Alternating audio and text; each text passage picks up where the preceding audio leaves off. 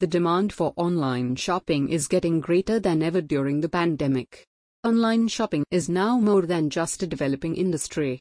It has come as one of the most important ways for large and small businesses to reach customers.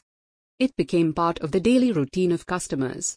As of now, people use various ways to shop online and also like to do payments online using apps. E-commerce statistics show the emerging power of the digital world. It provides a platform for the smallest and the biggest online retailers to offer better service and more generous offers. These e-commerce statistics provide you with the data to improve your skills and improve the customer buying experience.